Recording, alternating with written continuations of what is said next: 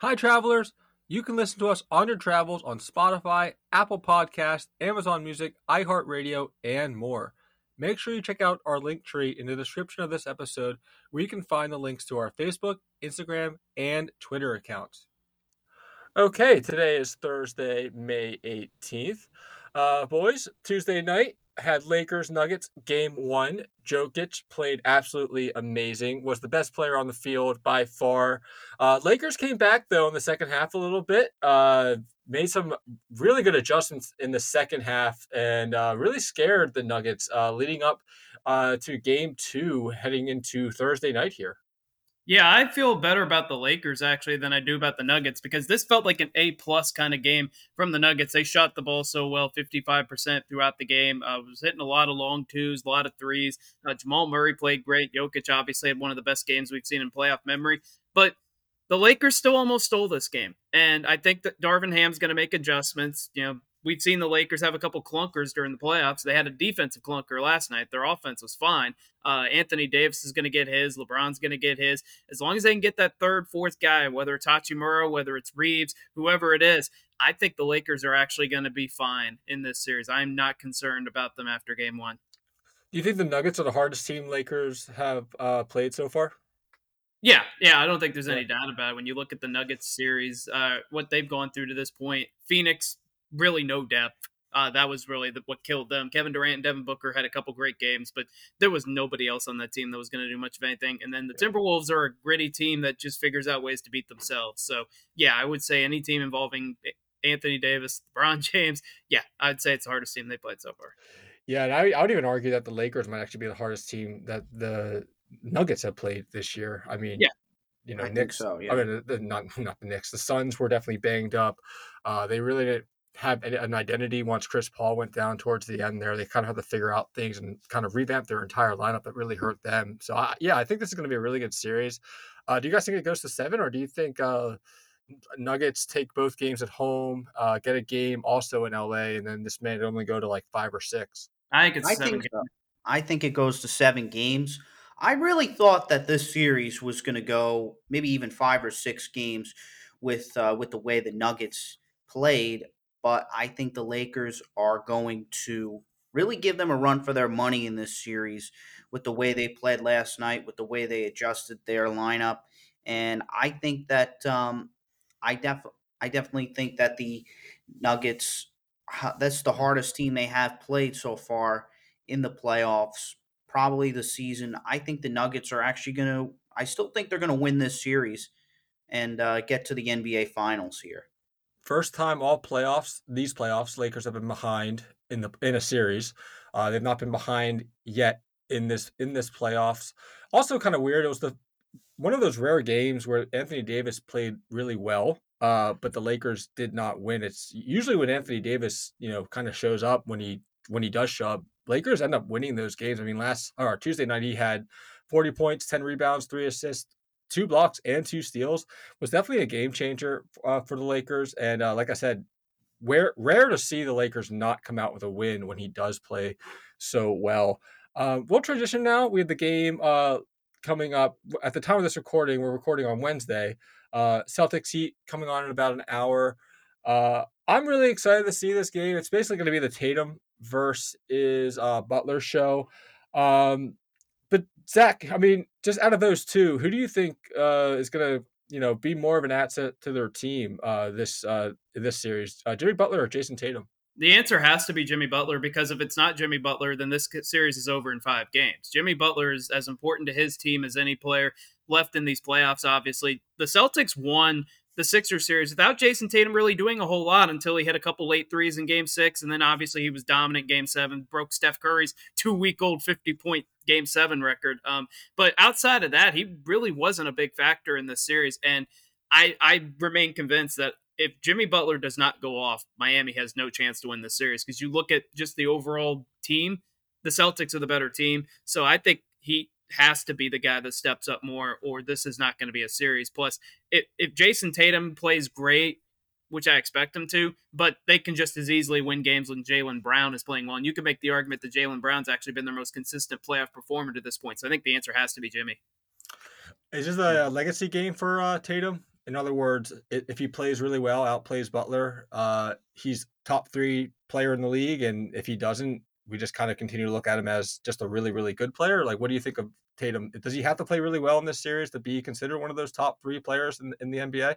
He uh, does. That depends. Depends. Like if, if Jaylen Brown plays great, Jayson Tatum plays decent, and Celtics win, then it's not really a factor. Like I look at it more as Jayson Tatum's already been to an NBA Finals. At this point, it's time to win a championship. I'm not really thinking a whole lot about what's going to happen before they get to the Finals. If he steps up in the Finals and plays great, then yeah, he's in that conversation. I think the Celtics can win the series without Jayson Tatum having to go off. He's been pretty yeah. inconsistent all season, actually. Even in the playoffs, you know, he has been good. He, he's been better, obviously, with the Sixers series, you know, hitting those big threes late in game six and having a 51 point game in game seven. I think that, um, I think he needs to step up for, for the Celtics. I think this is going to be a pretty easy series for them to win. You know, if let's say Jimmy Butler goes off, you know, I, I think Miami can get it to, uh, get it to six games, maybe even you know still Celtics in five.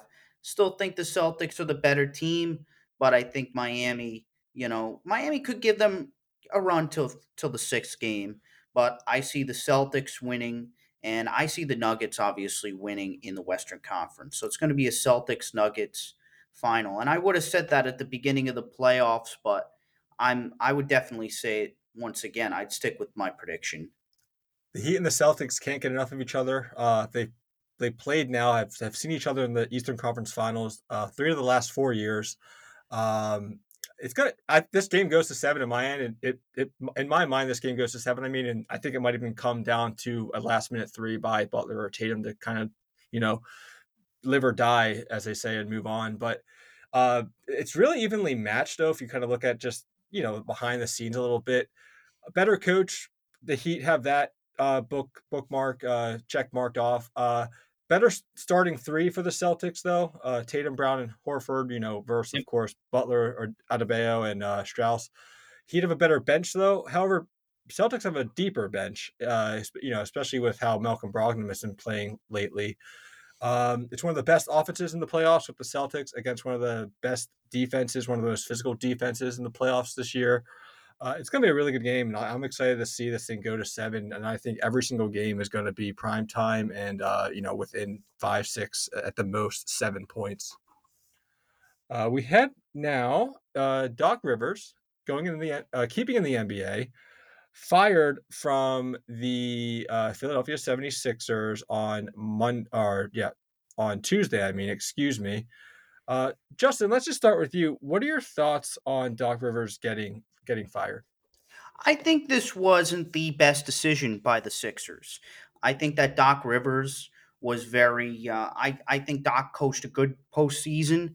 You know, it wasn't just his fault. It was Harden and Embiid didn't show up in the last two games. Harden scored three points in the fourth quarter of not of uh, game six and game seven combined were three points. So Harden did not show up. Neither did Joel Embiid. I think it's more on Joel Embiid and James Harden. You know, they cannot play together in Philadelphia, and this is a fault of the Sixers organization. You know, they almost had Jayson Tatum. They almost they traded back in 2017. They traded up, I'm sorry, to get Markelle Fultz with the number 1 pick, leaving Jayson Tatum to the Boston Celtics with the number 3 pick. They could have had that.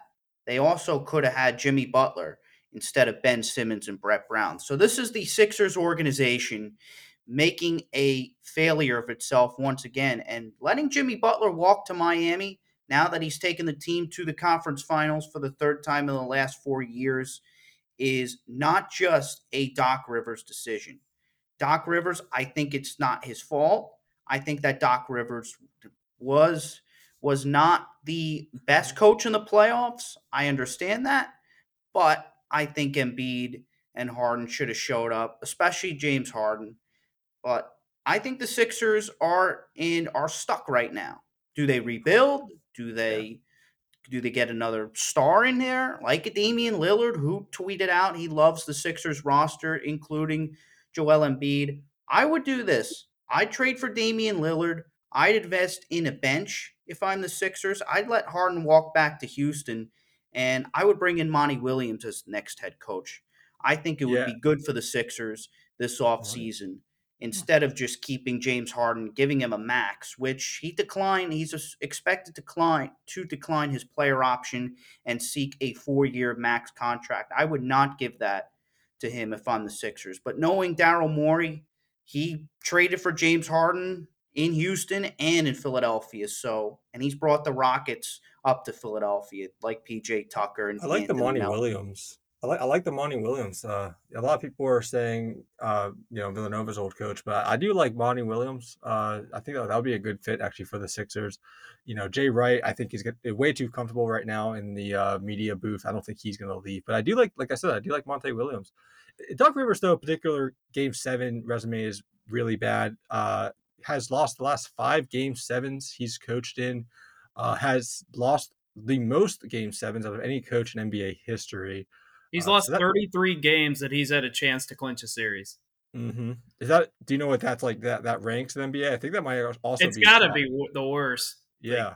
I can't imagine. I think his overall record was like 16 and 33 or something like that when you have a chance to clinch a series. So, like game five, game six, and game seven when he was in the bubble with the Clippers, you know, game six, game seven the other day. I look, the fact of the matter is something had to change in Philadelphia, and it's not going to be Joel Embiid. And more than likely, it's probably not going to be James Harden. So, what's the easiest thing to fall back on? It's the coach. And now we've seen it over the last, what, 10 years, the last 10 years, guys that have won coach of the year. I think maybe Spoelstra is the only one that's left still at his current position. Like uh, Bud's currently out of work, Monty Williams is out of work, uh, Doc Rivers is out of work. Like this is kind of how it goes in the NBA. It's different than just about every other sport in that regard.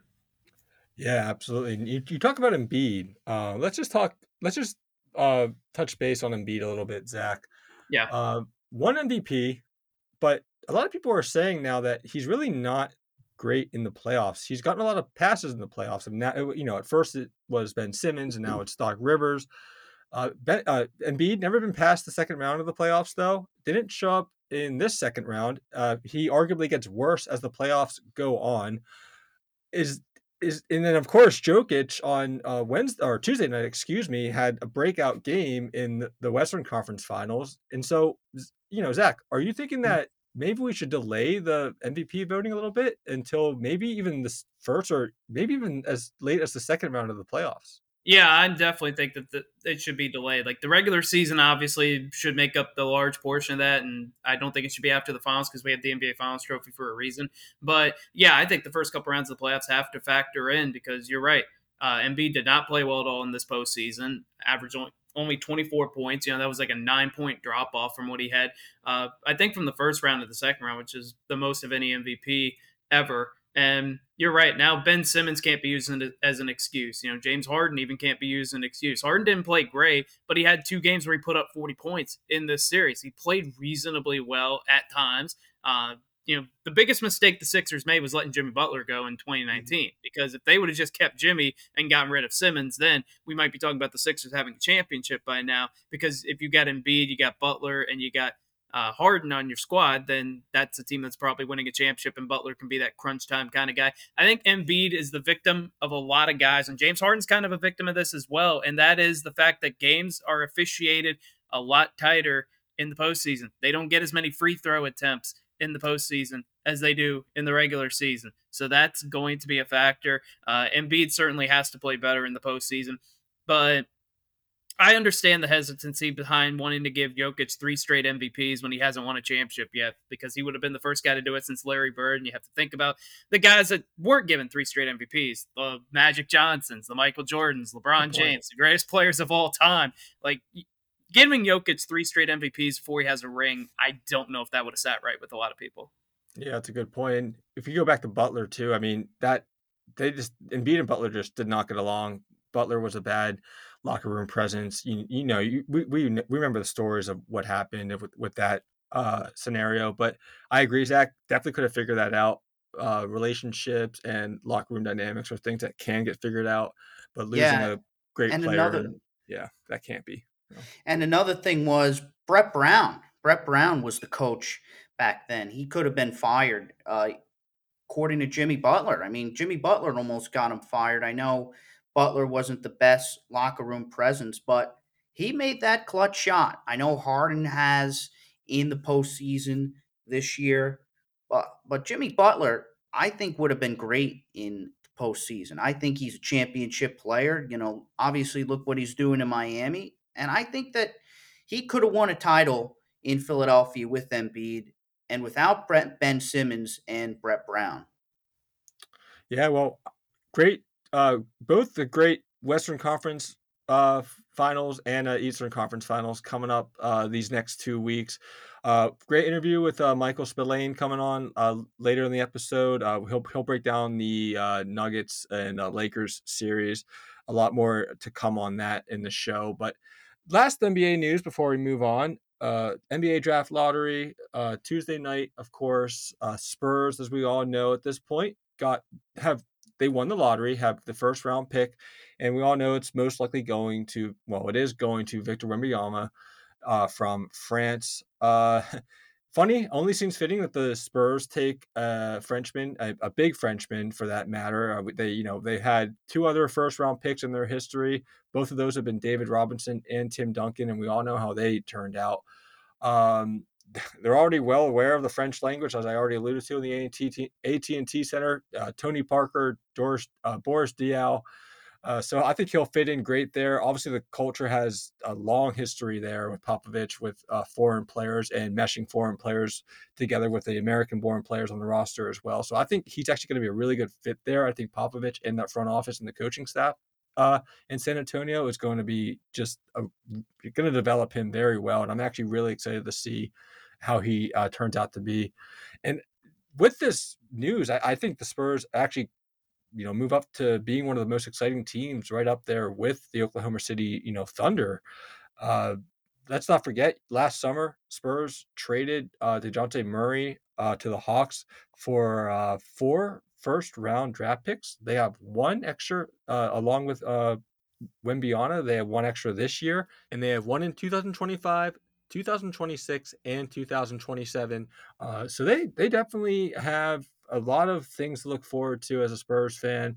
Uh, their whole starting lineup is under the age of 23. Tre Jones, uh, Jeremy Sochan, Keldon Johnson, Devin Vassell, uh, and now Wembanyama. And so this team gonna be gonna be really fun to watch. Wembanyama, seven five without even shoes on, one of the best playmakers, especially for his size in the league. It's gonna be and I'm excited. Like I said, they're up there at the Oklahoma City Thunder. For me, is one of the most exciting teams, and I'm looking forward to Spurs having their first winning season uh, since 2008, 2000, uh, 2018, 2019, 2019 season. Um, as we all know, had 22 straight winning seasons before that bad slump four years ago started. And uh, yeah, for me, uh, it's going to be a great, great next four or five years in San Antonio for the Spurs fan. Uh, we now move to hockey. Uh, Hurricanes Panthers uh, starts Wednesday or Thursday night, excuse me. Um, Zach, we'll keep it really general right now. Who wins this series and uh, why? I'm gonna keep riding with the the Florida Panthers. Right now, this is the hottest team in hockey. What they did to the Bruins in the first round, they knocked off the best regular season team of all time.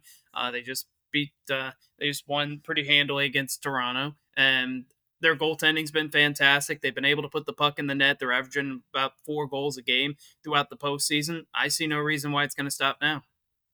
Yeah, and uh, I think they're an exciting team for sure. Uh, Panthers, as we all know, talked to Dan Day uh, last episode. Miami's kind of the epicenter of the sports world right now, uh, knocking off number one seeds. Miami Heat's obviously in the playoffs, NBA playoffs as well. Yeah, I, I am riding the Panthers too. Um, I mean, I think Hurricane are still going to be my pick in the Eastern Conference. I've been high on them since the playoffs even started. So, yeah, I, I still pick the Pan, uh, the Hurricane coming away in this series and going to the Stanley Cup Finals. But it's going to be another great series. I mean, at this point, every, I mean, now that we're in the conference finals for both basketball and hockey, every series is going to be great. Just a great time for sports overall. Uh, Justin, I know you were high on the Panthers uh, in the past. Are you still riding high in the Panthers as well as coming away beating the Hurricanes in this series? I'm actually high on the Hurricanes. Uh, I think the Hurricanes get to the Stanley Cup Finals, and that was my prediction at the beginning of the playoffs. Actually, I had the Carolina Hurricanes out of the Eastern Conference, and I had the Vegas Golden Knights out of the Western Conference. So that could be a prediction coming true during this playoffs in the NHL. Well, interesting. I actually um, we'll, we'll move to the next uh, game uh, playoff uh, series in this uh, hockey playoffs. I actually had the Dallas uh, Stars going uh, into the Stanley Cup playoffs and uh, beating the Golden Knights in the West. In the West, Dallas to me, I think, is one of the most underrated teams leading into the playoffs this year. Uh, they were not talked about nearly enough for how good of a regular season they had. Uh, they had the seventh highest goal scoring. T- they were they were the they were the seventh highest goal goal scoring team this year. Allowed the third fewest goals in the NHL. Uh, they were top five in both power play uh, scoring and penalty killing this year. Uh, their goalie has been absolutely amazing. Uh, Joe uh, Jake o- um, sixth Ottinger. highest. What's up? Jake Oettinger. Yeah, did I say that wrong? I, I don't do good with the hockey names, but yeah, Jake Ottinger, uh, seventh, uh, sixth highest save percentage overall in the regular season, and second best save percentage on the road. Uh, Jason Robertson has been p- playing amazing. Uh, Jamie Benn and t- uh, Tyler Seguin, they've you know they they've come into their own after having slumps in the last couple years. And Wyatt Johnston, second year player, has been amazing and been breaking out this year, especially in the playoffs. He's been so fun to watch, so fluid in traffic areas, and the way he can he can control the puck and his stick with his hands is amazing. Uh, last 13 games in the playoffs this year, he's uh, has four goals and six points, and generated 24 individual scoring chances chances according to the Natural Stat Trick. So I, I do think Dallas has been a an insanely underrated team this playoffs, and I do actually have them beating the Golden Knights uh, in in the West here. Uh, fun fact: uh, a lot of people probably don't know, and I also did not know. Uh, the coach, uh, uh, Pete DeBoer, actually was fired from Vegas last year. right as that he was fired from the Golden Knights last year, right as the Stars season off season began, right when they were eliminated. So uh, I'm, I'm definitely curious to see uh, this matchup. The old coach going against his, uh, you know, coaching his new team going against his old team. Uh, it's to be a great Stanley Cup, and I'm excited uh, to see this game go. And I think I do think this game go. I think this league, uh, this series goes to five though. I don't think this game goes or this series goes to seven. I think the Dallas is a better team than the Vegas Golden Knights. I think Golden Knights have uh, challenges on goalkeeping. They've had it all year, and I really do think uh, Pete DeBoer, the DeBoer, is going to get his team pumped up and uh, playing well against his old team. And I think uh, Dallas ends up taking it in five, actually. Um, well, we'll finish the show off with uh, some NFL news. Uh, Zach Peacock uh, has a playoff game this year in the NFL uh playoffs. How do you think that's going to work out? And do you think it's going to be enjoyed by the fans, or it's going to be a disaster and uh, kind of fail fail on well, us? It's not going to fail because people are going to figure out a way to watch the NFL playoffs. I'm not a big fan of it overall because I don't like cut people having to cut the cord. I don't like people having to pay to watch uh, NFL games beyond their typical cable package or YouTube TV or whatever else they might use. But for people like me that already have Peacock and I watch shows on there, it's not that big of a deal. And this is probably going to be the wave of the future. We're going to see more people as if we're not already. Pe- most people these days watch television on Hulu, Netflix, Peacock. They only watch live television for sports. And now they're trying to put sports on the streaming platforms. I think it's the wave of the future. I think it's going to be used more often. I'm surprised they're dipping their toes with a playoff game. I was even surprised they put Bills Chargers on there because that's a meaningful game, or we think is going to be a meaningful game late in the season. So it's just about trying to get money from people, obviously. And I think we're going to see more of it. I think Paramount's probably going to do it pretty soon. I think when Fox gets their own subscription service, they're probably going to do the same thing. Uh, ESPN Plus is probably going to put some higher profile games. They put a couple London games on there last year, which nobody really cared about. But this is the first time that we've really seen games that people care about being put on streaming services. And I'm not the biggest fan of it. I think it's a, a step too far. I think the ratings are probably going to be down as a result of it. And I'm going to be interested to see if they do it again next year. But I think there's going to come a time where it's normalized. And maybe with Amazon taking over Thursday Night Football last year, that's already been the case. I don't think it's normalized yet. I think within five years, it probably will be. Well, I was surprised, and you kind of alluded to it, Zach. There's actually good games that are coming on uh, Peacock this year. Usually, the streaming services like we've seen in Amazon and we've seen with Thursday Night Football as well. Uh, or yeah, we we've seen with Thursday Night Football, excuse me, in the past with, with Amazon, the games aren't usually good. Uh, so I, I was surprised to see some meaningful games, especially a playoff game. And you mentioned you know regular season game against the Chargers and uh, Bills. Uh, it, it's interesting to see meaningful, good games actually coming on these streaming platforms. And like I said, I just hope it doesn't crash. I hope uh, ratings don't dip either because people deserve to watch football. And like you said, people will always watch football and they'll find a way to watch football, uh, whatever means it takes. But it's a nice experience uh, or experiment, excuse me. And it just kind of shows you how the the way that uh, professional uh, play is moving in America. We're going off of cable and we're going on the streaming platforms, and within five, six, seven years, that's just how it's going to be, and that's just how you're going to have to watch your your teams and your games going forward. I don't think it's going to be all of it. I think they're just going to put a select few games here and there. I think they might even put a first round playoff game. I think that might start to be a norm. I don't think they're ever going to get to a world where conference championship games in the Super Bowl are ever going to be on streaming platforms or on pay per view or anything like that. Yeah, I think so too. I think they're going to, I still think they'll go with the streaming, but I don't think it's going to be as big as, as we think it is. I know streaming is kind of the wave of the future for for all sports and for everything outside of sports pretty much.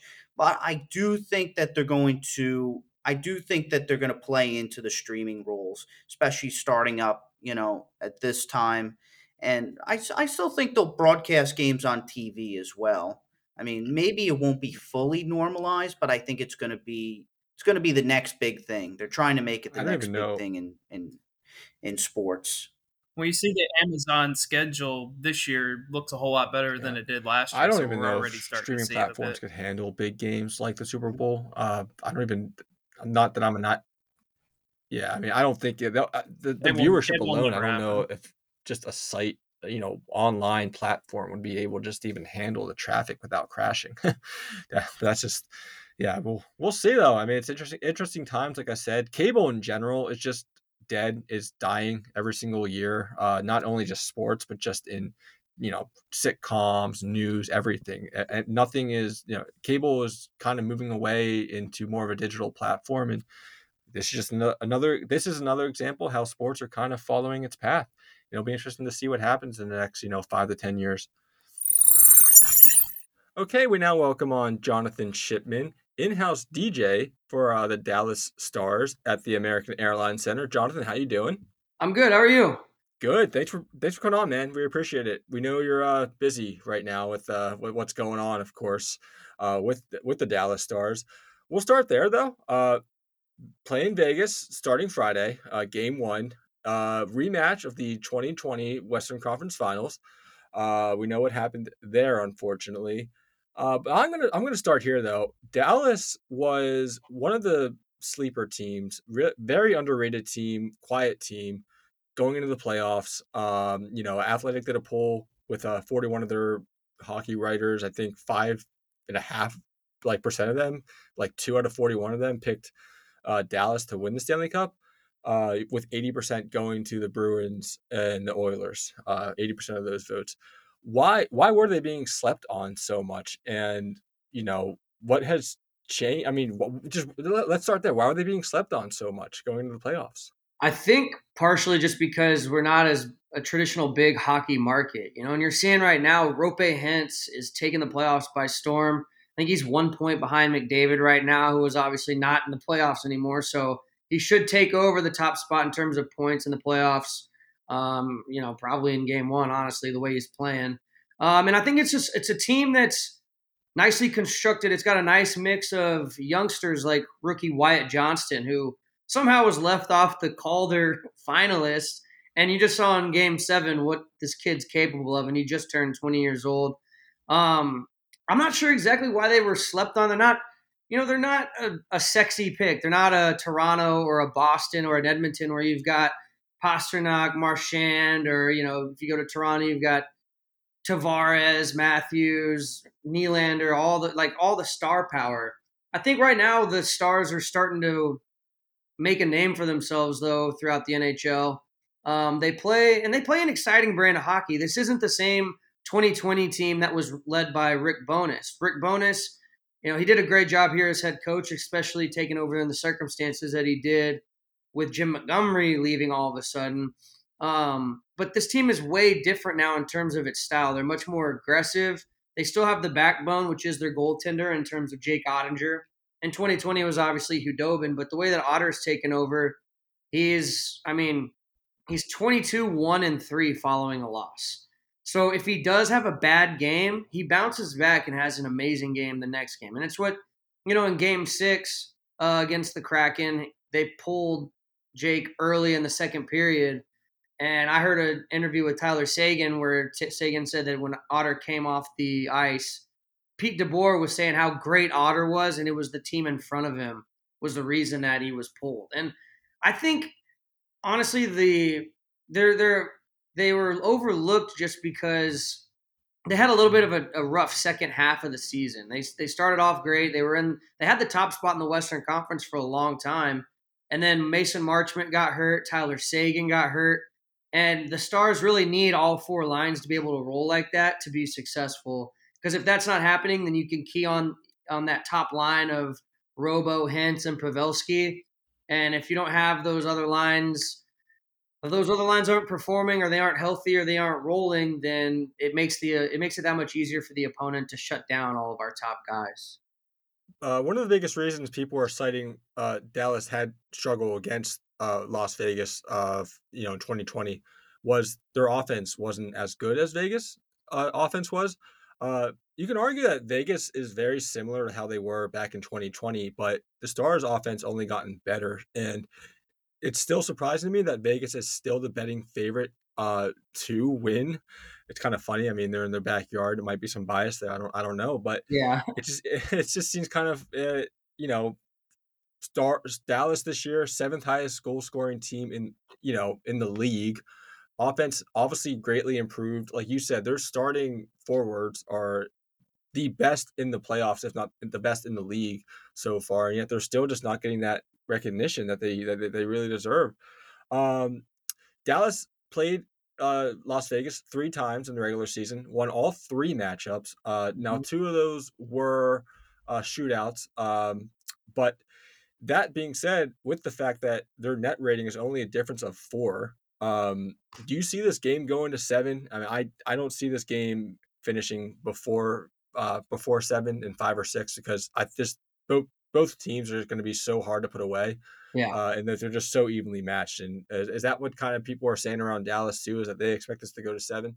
Yeah, and I I mean I I would not be shocked at all if it goes seven. I think the one place and it's an important place that the Stars have the edge is in net with Oettinger over Adin Hill. I think has been the starter for Vegas, and he's been playing great. I think he took over in the third game of this last round, and I haven't really been able to watch a lot of Vegas against Edmonton just because we were playing a lot. I had other gigs and stuff, but um, I think that we have the edge in net, and I think that that's ultimately is what's going to allow us to advance in this series. Um, like you said, like it's a very evenly matched team, and I actually think that the Kraken were a tougher matchup for us than Vegas, and not. And it's just the way that they play. The Kraken are so fast. Like I in game one when they they we scored early, Joe Pavelski in his return scores the first goal. Everybody's going crazy. They score, then we score, and the next thing you know, we're up, we're down four to two. They scored three goals in like 52 seconds. Now Vegas has a lot of firepower, and they're uh, they're capable of doing that as well. But I don't think that they're as like pesky as the Kraken were. I mean, every single line that the Kraken threw out there were just a nightmare for us to deal with. And it, if they had more skill, I think on those lines, it would it would have been a much more difficult. I mean, it was already difficult enough, but I think that the Kraken would have a, a better chance. Like if Burakovsky, for example, was healthy for them, I think a player like that on another line could have really like they could have advanced real easily. I think if they were a little bit healthier. Even Daniel Sprong was out the last few games, so I think that the Stars got we were a little fortunate in terms of our health versus their health, and um, I think when it comes to Vegas, I mean, you know, they've they're they're a lot they're very similar to when we played them in 2020, but now they have Jack Eichel, who obviously is a huge superstar in the league. I've always loved play, I've loved watching him play, even when he was with Buffalo. That was like the only reason to watch the Sabres play. And now he's on an exciting team with Vegas and Mark Stone, obviously, who is I like watching his goal celebrations unless it's against the Stars because he gets so amped up. It's just fun to see a guy who scored as much as he has still get that excited every time he does. Um, but yeah, I think this series is going to go seven um, just because I mean they're super evenly matched. Like you said, two of the games went to shootouts, and I believe I, I'm- know the last one that we played at home against them, we didn't they did not have Jack Eichel for that game, and that one went to a shootout. And we weren't healthy either at the time, but missing Jack Eichel is a pretty big that's a pretty big hole to fill in your lineup. So I'm, I feel Yeah. confident in the Stars' chances in advancing in this series, but I think you're right that it's going to be very evenly matched, and I expect it to go the distance. Well, let's talk about that. Uh, the starting three uh, forwards uh, for the for the uh, Las Vegas, uh, Barbashev, Eichel, and Marchessault. Mhm. Um, you know, how do they line up against your starting three? And is this going to be a matchup that really needs to go to the, you know, second, third, fourth lines, or do you think this is a matchup that really is decided more by the starters?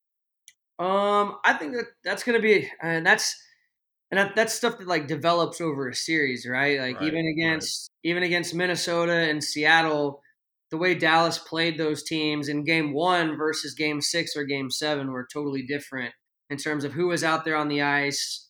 Um, like the Stars ended up having Rope and Robo and Pavelski against Kaprizov because Rope is a really good defensive forward as well. I think one day maybe now after this postseason run, he'll get more of consideration for um, a Selke in the future. Because a lot of the plays that he scores on, or that the Stars score on, you'll hear Rope with a stick lift, or Rope pokes the puck away. Like he, his defense generates a lot of offense for the Stars. Um, but I think with those lines, I mean, what it's really going to come down to is Miro Heiskanen. I mean, he's that's a guy that I think, you know, we mentioned Rope, Wyatt Johnston. I think Miro is another one of the guys that nationally throughout the league is not is not getting nearly enough credit. And nobody really knew how good he was. I mean, even Pete DeBoer before he, when he came over, he said, "Look, I knew the guy was good, but he didn't, he's like, I didn't realize this is who we have on defense. This is our stud ace defenseman." And he's averaged, I think, he's he's averaging almost thirty minutes a game. So he's playing half the game, and without him, it the stars fall apart defensively. He's the key to everything that we do. So I think Miro will be out there whenever Eichel is out there, and I think the forwards, our our top three lines, and really our fourth line too, is a great defensive line as well. We're all we're a very defensively responsible team, like we were under Rick Bowness, but now the Stars are able to score a lot too, which is nice. Uh, Wyatt Johnston, uh, 24 individual scoring chances according to the natural uh, stat trick this year. Uh, it, well, this this playoffs, I mean, uh, four goals and six points in the playoff games he's played so far. Uh, obviously, had a really good regular season. He's just fun to watch too. I mean, he's so fast in high traffic situations. Like the way he can just skate around people so fluently, and like he's so good with his hands too, with the puck and the and the stick. The, the way he's just able to kind of manipulate himself around the ice and around, like I said, around people, around traffic areas as well. It's, it's just really fun to watch. Yeah. Is he, in your opinion, is he going to be one of the next breakout stars in the league? And is it kind of unfortunate that he is in a lower market hockey town like Dallas when he really does have so much talent and had so much to prove? Well, and I, I mean, I think I think you're seeing it right now. I mean, the, did you see the series clinching goal he scored against um, against the Kraken? Like even Pete DeBoer after the game, he was like, "Look, I don't know how many players because I the, the the way that he was coming down the ice, that's on my side of the ice where I'm set up. So I'm like, I'm up in the lower section at the top of the section, so I can see that net very well. And I was like, all right."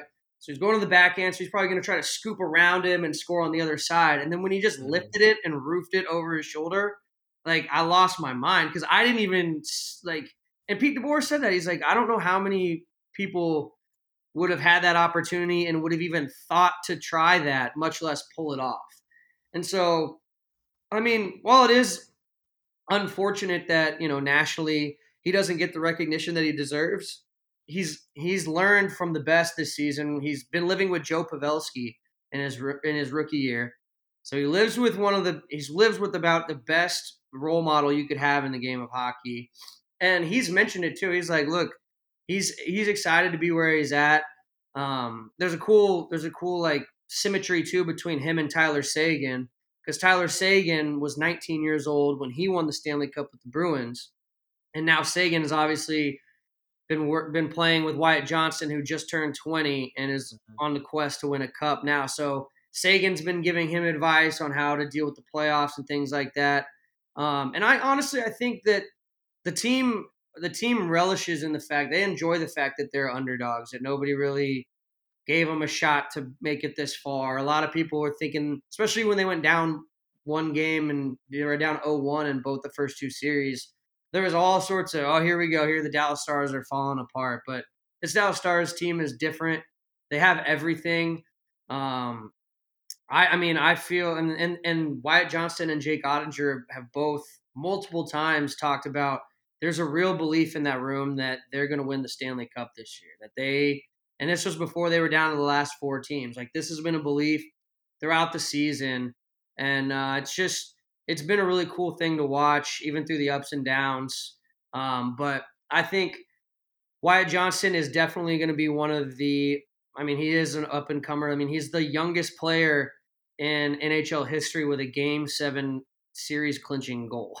Like, wow and he did it in that fashion, you know, with the with the backhand up over Grubauer's left shoulder. So I think you know I think he's definitely going to be an up and coming star. And the great news with the stars is we have a we have a lot of other players in the minors that are either as highly touted or like right below Wyatt Johnston. Like it's him and Logan Stankoven are like the two top prospects, and only one of them made the team out of training camp this year, and it's widely expected that Logan Stankoven will make the team next year. So there's a lot of a lot of current excitement and future excitement for the Stars right now. A big uh, storyline people aren't really talking about is uh, Pete DeBoer uh, fired last year by the Vegas Golden Knights. Yeah, uh, at, at, the I think it was the day the the Stars began their off season. Uh, so that I mean, you always love having a, an old coach or a coach go against his old team. I mean, yeah, that's a storyline I'm actually surprised, you know, the media outlets, ESPN, all that, they're not really honing on more and really making that more of a storyline because I think everyone likes to see that when the when a guy goes against his former team, especially one that's been having so much success and one that got fired from that former team. So it'll be interesting to see what he does. Interesting matchup though in many reasons, but one of the big things, eh, you know, if you kind of one of the big storylines for this matchup is it's kind of a good five on five team against a really good penalty uh, team, right? Yeah. Vegas Golden Knights probably one of the best uh, five on five teams in the National Hockey League. Uh, they've outscored opponents 30 to 15 on five on five. Uh, while the Stars have a goal differential of only plus one when it comes to this. But the Stars, though, I think what they're they were top five in both penalty scoring and penalty killing this yeah. year.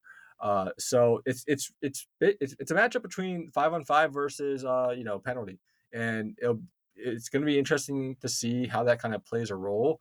Uh, I, and I really think that's going to have a big impact on uh, how the series plays out.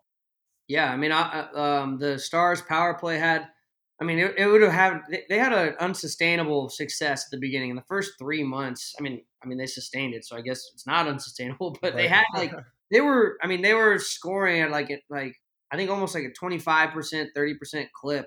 And then they had like a two month falling off. But the thing is, you know, you just mentioned Pete DeBoer. The best thing about Pete DeBoer is his ability, or one of the best things, is the fact that he never panics. Like when the power play was going bad, he didn't freak out and I'm panicking, so it's panic. Let's move a whole bunch of people around. He basically kept the power plays the exact same and just said, hey, look, I believe in you guys. Just the puck's just not going our way right now. We'll figure it out eventually. And he's done that. And after Game Seven, a lot of um, you know Jake Oettinger mentioned it. Tyler Seguin mentioned it. Just how what a calming presence that is, especially in a Game Seven. That Pete DeBoer wasn't freaking out after they got beat real bad in Game Six. So I think you know in this series and just like in the first two series, there was no secret. You know, both opposing coaches said we've got to keep Dallas off of their power play. Their power play is about as good as it gets, and you know if you want to beat the Dallas Stars, you have to play disciplined hockey. And I think that's one thing that the Stars are good at is when they're at their top of their game. That's a it's a they're a really good puck possession team, and that's obviously going to draw a lot more penalties because they're trying to strip you of the puck or you're creating chances and they're going to cross check you to you know avoid a goal being scored on you. So, and in in five on five too, I think the Dallas Stars. I mean, in, in the first round against the Minnesota Wild, the Stars were on the power play a lot. But the Kraken did a really good job of playing a disciplined brand of hockey. And they probably they played a lot of five on five against the Kraken and they looked they looked really good, you know, and that's a that was a matchup where towards the end of the series the Stars Pete DeBoer had to take out Jani Hakanpää because and he's been one of our top defensemen all season long. He paired with Esa Lindell were like our shutdown pair all season. And in game six, they were on the ice for five of the six goals scored against. Yeah. They came out afterwards, and Esa Lindell said, I don't know the last time I played that bad. Uh, I don't think Hakanpää talked after the game, but in game seven, um, Pete DeBoer sat Jani Hakanpää, subbed in uh, Colin Miller, who's a better, a little bit faster skater, not as big. It was just a tough matchup for Jani Hakanpää. And so I think that you know five on five, you know, game one they'll probably roll out with what they rolled out all se- all season long and what works. You'll see Hakanpää back with Lindell and the mm-hmm. normal defenseman and the normal forward lines. But I think once Pete watches them play five on five, he'll make adjustments like that, switching people around. When Pavelski came back from injury, he put him on a line with Domi and Marchment because Seguin was playing so well with Roope and Robo. And then when that started to fizzle out, he just swapped them back and everything started clicking again. So I think, I mean, I think that, and Bruce Cassidy said this about the Stars. He said, hey, we got to stay off the, we got to keep them off the power play because they're lethal on it. So I think if you want to win against the Dallas Stars, you have to get great goaltending and you have to play disciplined hockey. And I think that's the that's the biggest key to beating us. Yeah, um, team uh, fans, I mean, always love high scoring teams, right? Seattle Kraken, team that comes to mind. Great offense, super fun to watch, super explosive, as you were alluding to earlier. Dallas's defense, though, uh, got better in, uh, in the midseason. Uh, they got Nils Lud- Lundkvist. Hmm. Um, They are they the best defense in the league, in your opinion, in your unbiased opinion, as best as you can. Are they the best defense in the league, not just the playoffs, but in the entire NHL? Um, I think. I mean, if they're not, I think they're a top five defensive team for sure. Um, just because, and a, a lot of that falls back on Jake Oettinger and the way that he plays, and even Scott Wedgwood, our backup goalie, he's incredible too. Like the fact that we have a one-two punch like that, like it's that's such a great luxury for us to have. I think, you know, defensively, the Stars were really good, but I like we, like I was saying earlier, I think Miro Heiskanen covers up a lot of our defensive ineptitude at times because he's so good at what he does and he plays so much. Like when he when we lost him in game 3 of uh, the Kraken series, they they got scored on like four times the rest of the period without him. He could have come back and he wanted to come back, but Pete DeBoer said, "Look, let's just rest you up, stitch you up, and let's have you ready for you know game four. Um, so yeah, I think I mean, I think we're one of the top defensive teams, but I do think that, you know, we sometimes do have a tendency to be caught in odd man rushes and things like that. And I think you'll see that early on in the Vegas series. I think Vegas will probably have more odd man rushes at the beginning of the season or at the beginning of the series than at the end because I think I just I have a feeling and and the Stars are just going to have to adjust to that and figure it out like they did with Seattle because that's how it was with Seattle. In games one and two, there was a ton of odd man rushes. And then it slowly started to dissipate. And then by game seven, I don't think they had a single odd man rush and really not any super high scoring, um, high danger chances other than obviously the goal they scored at the end. So, yeah. I think that they're definitely a, one of the top defensive teams, but I think it's more based off of Jake Oettinger. Um, and honestly, Thomas Harley is a young guy we haven't talked about yet. He's a defenseman who has been highly touted in the Stars pros or on the Stars, yeah, prospect pool for a long time now, and he had high hopes to make the roster this year, but they kept him down with the Texas Stars and had him solely focus on his defense. He's a great offensive defenseman. They didn't have him on the power play. They had him out there on the penalty kill. Like they had him down there for a reason to get his reps in. And you know they they traded for Nils Lundkvist early in the season, but when the trade deadline came, they added Evgeny Dadonov, who's played for Pete DeBoer in Vegas before, and then they added Max Domi, and then they viewed Thomas Harley when he got called up at the end of the season. They viewed him as a trade acquisition, and he's looked great. I mean, I think I'm not sure he's like 20, 21 years old, maybe 22. Yeah, he's super young. Like he, he's played a little bit of NHL hockey, but this is by far the most he's played, and the more that he's been playing, he's been Pete DeBoer has been putting him in more high leverage situations. Like I'll see him out there sometimes on the power play on the point with Miro Heiskanen. And that just goes to show, you know, Pete DeBoer his belief in his guys and you know his willingness to trust the young guys, which is really nice to see. So I keep an eye on 55 uh, against the Las Vegas Golden Knights. I think he's probably the next guy that people are going to be like, wait, Thomas Harley? We haven't been talking about this guy. Like first it was mm-hmm. Then it was Wyatt, and now it's going to be Thomas Harley. Well, third fewest goals allowed in NHL this year, and you mentioned Jake Ottinger, uh, Oettinger too. Um, the, amazing in the playoffs. Definitely the best uh, goalie remaining in the yeah. playoffs. Uh, 0.9 save percentage, just over 0.9. Uh, you know, three goals per game in the playoffs, less than three goals per game. I think it's at like 2.7 right now or something. He's been amazing. Uh, he's been amazing all season long, really. And if the if the Stars are going to win, it's going to come down to their defense and their penalty killing. I think that's what they pride themselves on, and that's what they're going to have to do and keep going in order to uh, beat the Dallas or uh, the Vegas Golden Knights. Excuse me. Mm-hmm. Let's talk about what you do though. I mean, you're the you're the in-house DJ for the yep. for the Stars. Um, let's just kind of go go overview like you know just how you got that job. Kind of you know what you were in the position. I'm, I'm sure it was one of those stories where you were in the right position at the right time and uh, the job came to you and uh, how long you've been doing it for and just give us a kind of an overview of like how you got to where you are yeah so it actually started during the pandemic was when i started to hear about this job that it was going to become available and my friend uh, his name's michael gruber everybody around dallas calls him grubes so i did sports radio for a long time and so did he and he was on 1310 the ticket which you've probably heard of it's nationally super famous uh, mm-hmm. radio station here in dallas and then I worked for 105.3 The Fan, which is the home of the Dallas Cowboys. Still a big radio station, but like the mm-hmm. ticket's like legendary. Like every people across the country listen to it. They've won like a million Marconis. Anyways, he worked for the ticket. I worked for the fan, and we ended up becoming friends.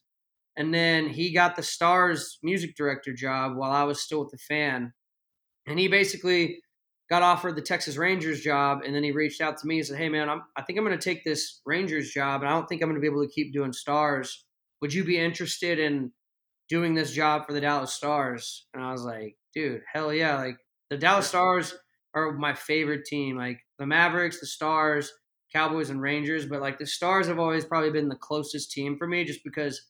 I grew up watching them with my family all the time. Like we watched pretty much every game together. And so when the, the opportunity came up, you know, he's like, I think you'd be really good at it.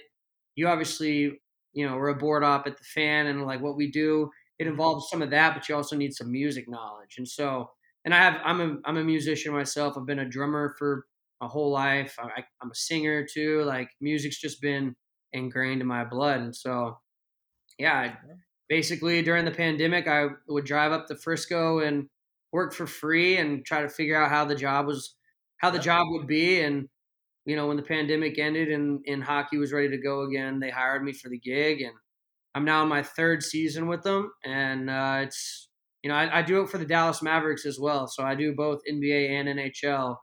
Awesome. And it's a pretty cool feeling to, you know, be involved in the team, in the atmosphere at the American Airlines Center for two of my favorite teams.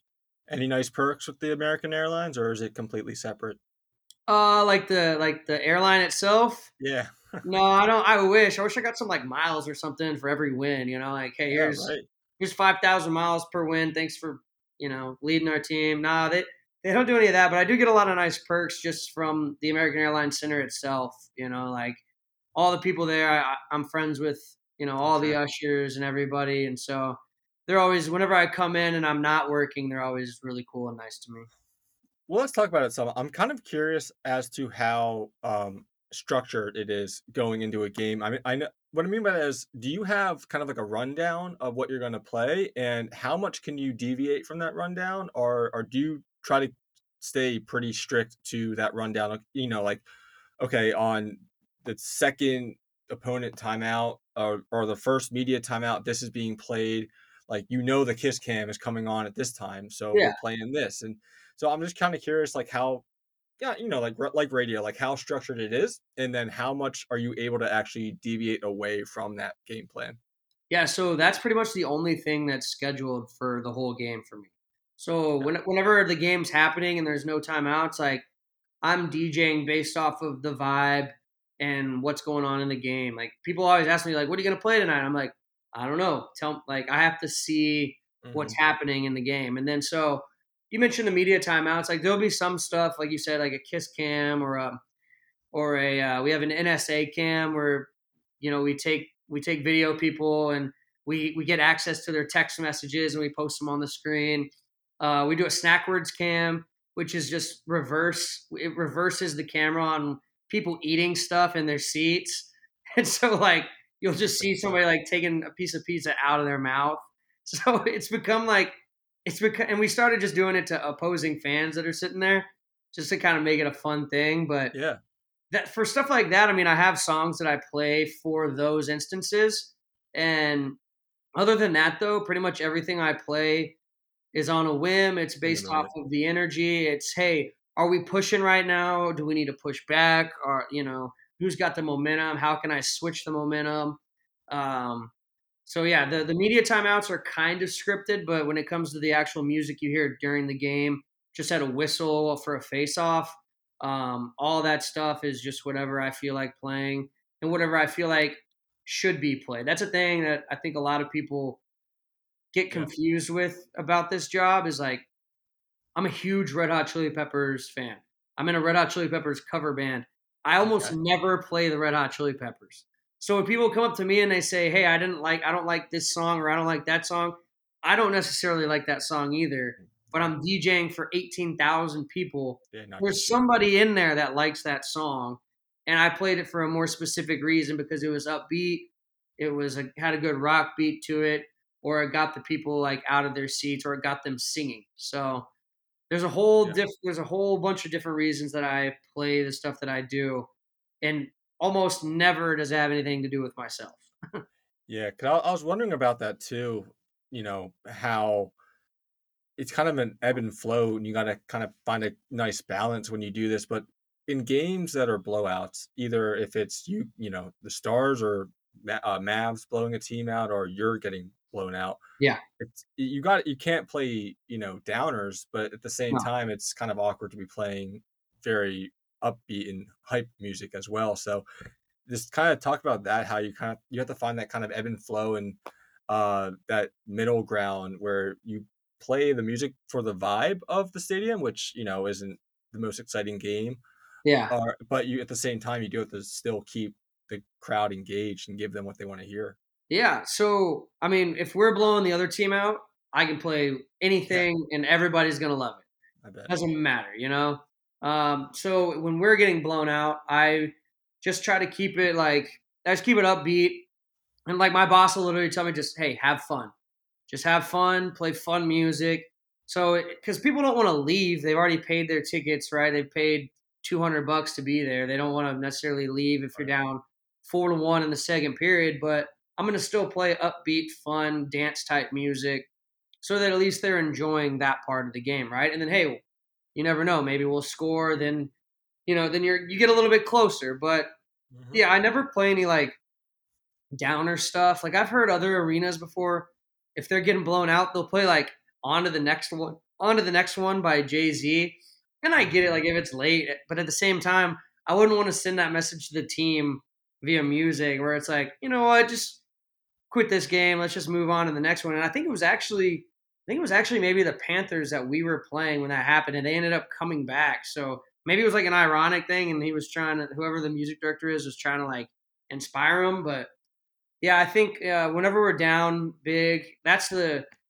It, there's really no super difficult position that I get put in except for if somebody gets hurt real bad. Like when Joe Pavelski got hurt, like that's when it's really hard to get people back into a game because for the rest of that game one, everybody was wondering how Joe was doing, you know? So, yeah. yeah, to answer your question and blowout against us, just keep it upbeat, keep it fun, high energy, and then just pray that they'll score a goal or something to get to to inject some sort of belief into that building. Well, definitely a cool job. Uh, that's for sure. I think a lot of people would say that. Um, this has been awesome, Jonathon. We really appreciate your time. I want to leave you with one last question. Okay. Kind of going going off hockey a little bit. Uh, okay. My last my last question as we exit out of here. Um, what are uh, the Mavs going to do next year with Kyrie Irving, and do the fans even want him back next year? Um, I mean, I think that I think that the Mavs want to keep Kyrie Irving. I know that I know the Mavs want to keep him for sure. I think he'll end up staying unless he wants to do a thing where it's like a sign and trade to get him to the Lakers or something like that. Because I mean, with the NBA, the Mavs can give him more money than anybody else, and I don't care how spiritual you are or anything, but like the extra thirty million dollars or whatever it is would be pretty hard to say no to, especially if he was, especially if he was as happy as he says he was while he was here. And from everything I've heard, he loved it here. So, or in his short time, obviously he would have liked to make the playoffs, but I think bringing another ball dominant player like that, you're going to need more than a couple months or like a few weeks to get ready for the playoffs. So sure. I think I think that Kyrie Irving will end up staying here. Um, and then from a Mavs fan perspective, I think that everybody wants him back. I mean, if you want to win a championship, you know, I I don't I don't see how losing him after giving up Dorian Finney-Smith, Spencer Dinwiddie, and all of them I don't see how that gets you any closer to a championship. And he was cool while he was here, and and obviously like a short dose, but mm-hmm. and maybe it's a thing where like you know the the team issue thing comes out after a few years of being there. But from everything I heard, he was a great teammate. Um, when I don't know if you saw when Maxi hit that crazy game-winning three from his pass against the Lakers. Yep. Like the first thing that that was said to Maxi after he hit that shot because the previous game, Maxi made a huge mistake against the Spurs, like just a boneheaded play, totally against, just a not a Maxi type play. And then he hit that he hit that three to win the game against the Lakers, and Kyrie came up to him and just said, "That's redemption. You that's redemption right there." Like the first guy that said that to him was Kyrie. Yeah. So, I mean, I would like to see him back, and I think Fat Mavs fans would too if you if you want to if you want to get another uh, Larry O'Brien around here anytime soon. I do. Um, I do genuinely think he's a nice guy. Uh, yeah. I he, he does some boneheaded things. Obviously, we're not going to get right. into that. We all know right. what he does off the field, but I just think from a he he is a nice guy. I yeah. do I do think that his the locker room does actually like him, and the people that he's around do actually like him. Mm-hmm. Uh, obviously, he just needs to kind of stay out of trouble, and particularly in the off season, and uh, not not hurt locker rooms with all the off season drama that he brings in with what he says and what he does. Right. Um, well, Jonathon, this has been awesome. Uh, I hope they're paying you overtime at American Airlines Arena uh, as the Stars yeah. head into the Western Conference Finals here. But uh, it's a lot better than not being paid at all. That's for sure. Yeah. Right. right. Uh, well, this is we have to do this again sometime, man. This has been really fun, and uh, like I said, I'm really hoping that your uh, your stars come out uh, not only this series, but then uh, win it next series and win the whole thing as well, and get the uh, hold up the uh, the cup. Man, if that happens, just know that wherever I'm at, if they're on the road or at home winning the cup, I am going to be crying like a baby. Right. Yeah. Happy tears. The, when have they have one? I actually don't know this. They have one before, correct? Yes, 1999. 1999. I was okay. I was nine years old. I was at the parade. There's like a picture of me and my mom and my sister. So be pretty special if they were able to pull it off this season.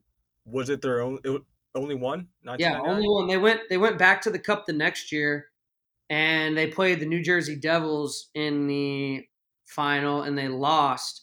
And I believe that that previous offseason was maybe it was after that. I don't remember, but they traded Jamie Langenbrunner for Jason Arnott, and nine or ten year old me did not take it very well. I was a huge. Jamie Langenbrunner fan, and uh, they really pissed me off with that one. But I've gotten over it since then. Well, this is their year, hopefully, right? And, Yes, Uh, we'll, we'll- yes. We'll see if they can get it done. Uh, two more rounds to go. Uh, eight more games that they got to win, right? Eight more wins. And uh, get one done on Friday, and then you only have seven, and you're already, uh, yeah, one eighth of the way there, whatever that is. I'm not going to do Yeah. that, but all right. Well, I'm not a we'll big see. man. we'll, we'll let's see what happens, and uh, like I said, rooting for him. Okay. All right, man. I appreciate it. Thank you so much for having me. Oh yeah, man, definitely for sure. Uh, Jonathon Shipman, uh, in-house DJ uh, for American Airlines Arena, uh, the in-house DJ of both the Stars and Mavs. Uh, yeah, Jonathon, we'll do this again sometime. Okay. All right, have a good one, Jared. All right. See you, man. All right, let's finish the show with our off the map and long hauls of the week. Justin, who is your off the map of the week? My off the map of the week is Jayson Tatum. His struggles could hurt the Celtics' chances of winning a title this postseason. I still think that they could get to the finals. They could get past Miami, but could Miami pull pull an upset here? I don't think so, but this could still hurt the Celtics if their best player doesn't show up in the finals or in the conference finals. I think this could be. I think nobody's talking about how Tatum has struggled both in the postseason and the regular season, and that might hurt the Celtics and almost hurt them against Philadelphia. But this may hurt them against Miami and maybe even against the Nuggets in the NBA Finals. I'm going to go with the Wizards almost getting the number one pick. No one's uh, no one's talking about that really. Uh, we all know, like I said, Spurs got the number one pick. They won the Wembanyama uh, sweepstakes, but Wizards, the Washington Wizards, were really close to actually winning it on Tuesday night. Um, when there were eleven, when there were eleven numbers remaining, uh, the Wizards actually had six of those eleven numbers, and they only had to gain one more ball for them to actually win the sweepstakes. Uh, San Antonio only had two of those eleven uh, remaining numbers, and uh, like I said, if if Wizards got only one of those balls that were remaining, uh, they actually would have ended up winning the lottery and got the number one overall pick over the Spurs. And they were that close, and they just couldn't get it. And as we all know, the rest is history, and Spurs will end up having the number one pick and getting Wembanyama uh, come June. Uh, Zach, who's your off the map of the week? Yeah, speaking of the NBA draft lottery, mine's the Portland Trailblazers. It's a franchise that has the worst NBA draft uh, success of anybody's or worst draft luck because, of course, 1984 they draft Sam Bowie number two. The next pick happened to be some guy named Michael Jordan, probably works at a Starbucks somewhere. I don't think anybody's ever heard of him again. Uh, 2007 they get the number two pick, and it ends up uh, they picked Greg Oden with the number one pick instead of some guy named Kevin Durant. Again, never heard of him ever ever again. And so now they've got the third pick and they're behind Wembanyama. Are they going to end up with somebody like Scoot Henderson? Are they going to end up with Brandon Miller or somebody like that? But they came awfully close to finally giving Dame somebody to play with. And now they have to think about are they going to trade the number three pick? That's come out in, some discussions. Um, are they going to give up on their whole era and trade Dame because Dame deserves to play with somebody. He deserves a chance to actually play for a championship. And right now, I just don't see it happening in Portland anytime soon. But they came that close to finally having a real teammate for him to play with, really for the first time since uh, LaMarcus Aldridge. Uh, Justin, long haul of the week. My long haul of the week is Josh Harris. He owns the Sixers and the Devils and now the Commanders. It's going to be pretty weird, especially him owning a team in Washington and a team in New Jersey, both rivals of the Eagles and the Flyers. Also, the Devils are in the same division as the Capitals, I believe, and also the Sixers are in the same conference as the Wizards. He owns a division rival of the Eagles, but a Philadelphia team. It's going to be like this. It's basically going to be like, Yeah. oh, you know, I I love Philadelphia. I love the Sixers, but then you come in and play the Eagles, and you know you're the most Yeah. hated guy.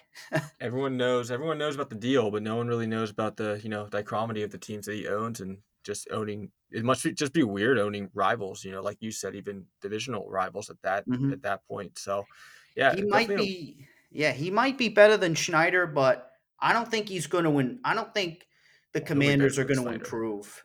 He'll be better than Snyder. I Maybe think not so. next year, but I think over time he will definitely prove to be a better uh, owner than Snyder. I don't think you can be a worse owner than Snyder. I ask anyone. Totally. Any sports sports. Maybe fan. Dolan. Maybe Yeah, Jim right. Dolan with the Knicks and the Even Rangers. then, even then, hard, hard to do. I'm gonna go my long haul of the week. I'm gonna go with uh, the PGA Championship. Uh, Oak Hill starting on starting today, Thursday. Uh, everyone's talking about just like the Masters. Everyone's talking about the live golfers. You know, Bryson, Dustin Johnson, Brooks, Phil, Patrick Reed. They come in the spotlight and kind of take all the spotlight away from all the amazing PGA golfers that they have that have stayed all season long and even last season as well. Um, I'm really sick of the this the live golfers doing this on these major championships. I want really the to highlight the PGA golfers that, like I said, have stuck around and been loyal to the franchise.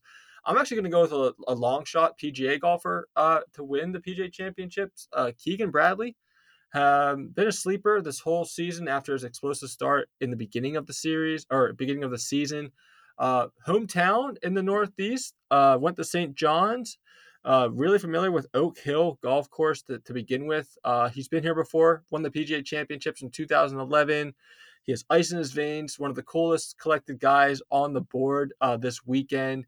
Uh, he has one of the best driving efficiencies on the, you know, in the field. Uh, amazing approach uh, with- within 20, 125 yards. Uh, no one's talking about him, and I'm I'm going to take him to uh, you know be be someone that not only makes the cut, but definitely is going to be a name that we're talking about on Sunday. I think he's kind of like the Warriors this year in the NBA playoffs. Definitely not the best player on the board or in the field this weekend, but not a player that people want to particularly be matched up against and competing against late on Sunday, uh, you know, leading into the final couple holes. Uh, Zach, who is your long haul of the week? Yeah, as far as the PJ Championship's concerned, I don't have a problem with live guys being there. I just want the best golfers. I don't care what tour they're on. And my pick to win the PJ Championship is actually Jon Rahm. I'm, I'm continuing to ride Jon Rahm until he doesn't uh, go out and win tournaments. He's already won, like, think five this year. But my long haul is going to be the ACC. They're under a lot of scrutiny now because Florida State and Clemson are really starting to crank up the heat because the revenue sharing and the revenue that they're getting is significantly lower than the Big Ten, the SEC. In fact, I think if you doubled the ACC's annual per year uh, amount of money that each school makes, it would still be about 10 million less than what every Big Ten school is getting. So Clemson is making way less than a team like Rutgers. Like that doesn't seem quite right. You know, Florida State mentioned that they're going to get less than what Central Florida is getting because Central Florida is going to the Big 12. So seven schools: Florida State, Clemson, North Carolina, Miami, Virginia, Virginia Tech, and NC State are all having conversations about you know looking into the breaching of the contract, which runs through 2036. Why you would sign a deal through 2036 about anything right now, I have absolutely no idea. But the ACC, I think, is going to be in some trouble. I don't think that that contract's going to hold up for 12 years. They're going to figure out a way to break that thing. And then I think Florida State and Clemson are going to go to the SEC. I think North Carolina is going to go to the Big Ten. I think Miami could join the SEC or the Big Ten. And I think eventually the ACC, as we know it, probably won't stand as it is right now. And I know people want to say, oh, it's a basketball conference. Yes, it is a basketball conference as far as its prestige, but save for about two or three schools in the entire country, every single college athletic program makes their money on football. And that's where all the decisions are going to get made. Yeah, everyone's talking about the contract, but no one's really talking about how unstable it's really going to be. Uh, so yeah, I, I agree with that. That's a good long haul. Yeah, great long haul. Uh, especially because you know we're not really talking about uh, ACC, SEC, and all the conferences in college right now because college is over. I mean, what baseball's finishing up maybe, and that's Yeah. about it. And even that I think might be over. But you know, when, whenever we talk about college conferences, it's either about basketball and especially more so about football. And uh, yeah, something no one's really talking about right now. And uh, yeah, good good long haul. Uh, it's something people don't really think about, but it's something to keep an eye out for as we go go into the next couple years. All right, guys. Uh, great show. Uh, what are uh, what, let's end with predictions as we always do. Uh, Justin, predictions uh, heading into next week. I think LeBron is going to have a 30 plus point game, and I think that's going to be game three at the Staples Center, or what, what do they call it? The crypto.com arena. But I'm still going to always call it the Staples Center. But I think LeBron will have a 30 plus point game against the Nuggets in the Western Conference Finals. I think he's due for, for a 30 plus point game for sure. Uh, Zach, prediction. I think the Celtics are going to take control pretty easily against Miami. I think the Celtics Sixers whoever won that series is going to win the Eastern Conference, and I'm going to stick with that. I think the Celtics are just the better team, and I know Joe Mazzulla is a young coach and everything, but coaching matters in the NBA. But you know what matters more? Better players. I think the Celtics just have a better roster from top to bottom. Jimmy Butler might be the best individual player in the series, but when you combine Jaylen Brown, Jayson Tatum, Al Horford, all those other guys, I think the Celtics are just too deep right now. So I got Boston winning this series. I think it's going to be a five game series in actuality. I think Jimmy's got one big game in him, but I think the Celtics are just better. I'm going to continue to ride my bandwagon of the uh, Hurricanes, the Carolina Hur- Hurricanes. We talked about it earlier in the show. Uh, I've been on them high uh, in the East since the start of the NHL playoffs. I think they are going to they're going to end up beating the um, excuse me they're going to end up beating the Panthers this uh, this in the Eastern Conference uh, playoffs. Uh, I actually think it's going to be 2 2 after game four, but I think the Hurricanes are going to take it at home uh, in game five and uh, end up closing it out in uh, uh, Miami in game six. So that's that. That's my prediction. Uh, that'll be by this time uh, next week uh, on our next show. It will be game uh, five. Like I said, it'll be two two at that point. Hurricanes going to win that game at home, and then it's going to be closed out by game six. And then we're going to see Hurricanes in Dallas in the Stanley Cup finals. All right, guys. Well, great show. Uh, we'll do this all again next week. Uh, until then, as always, uh, keep on traveling.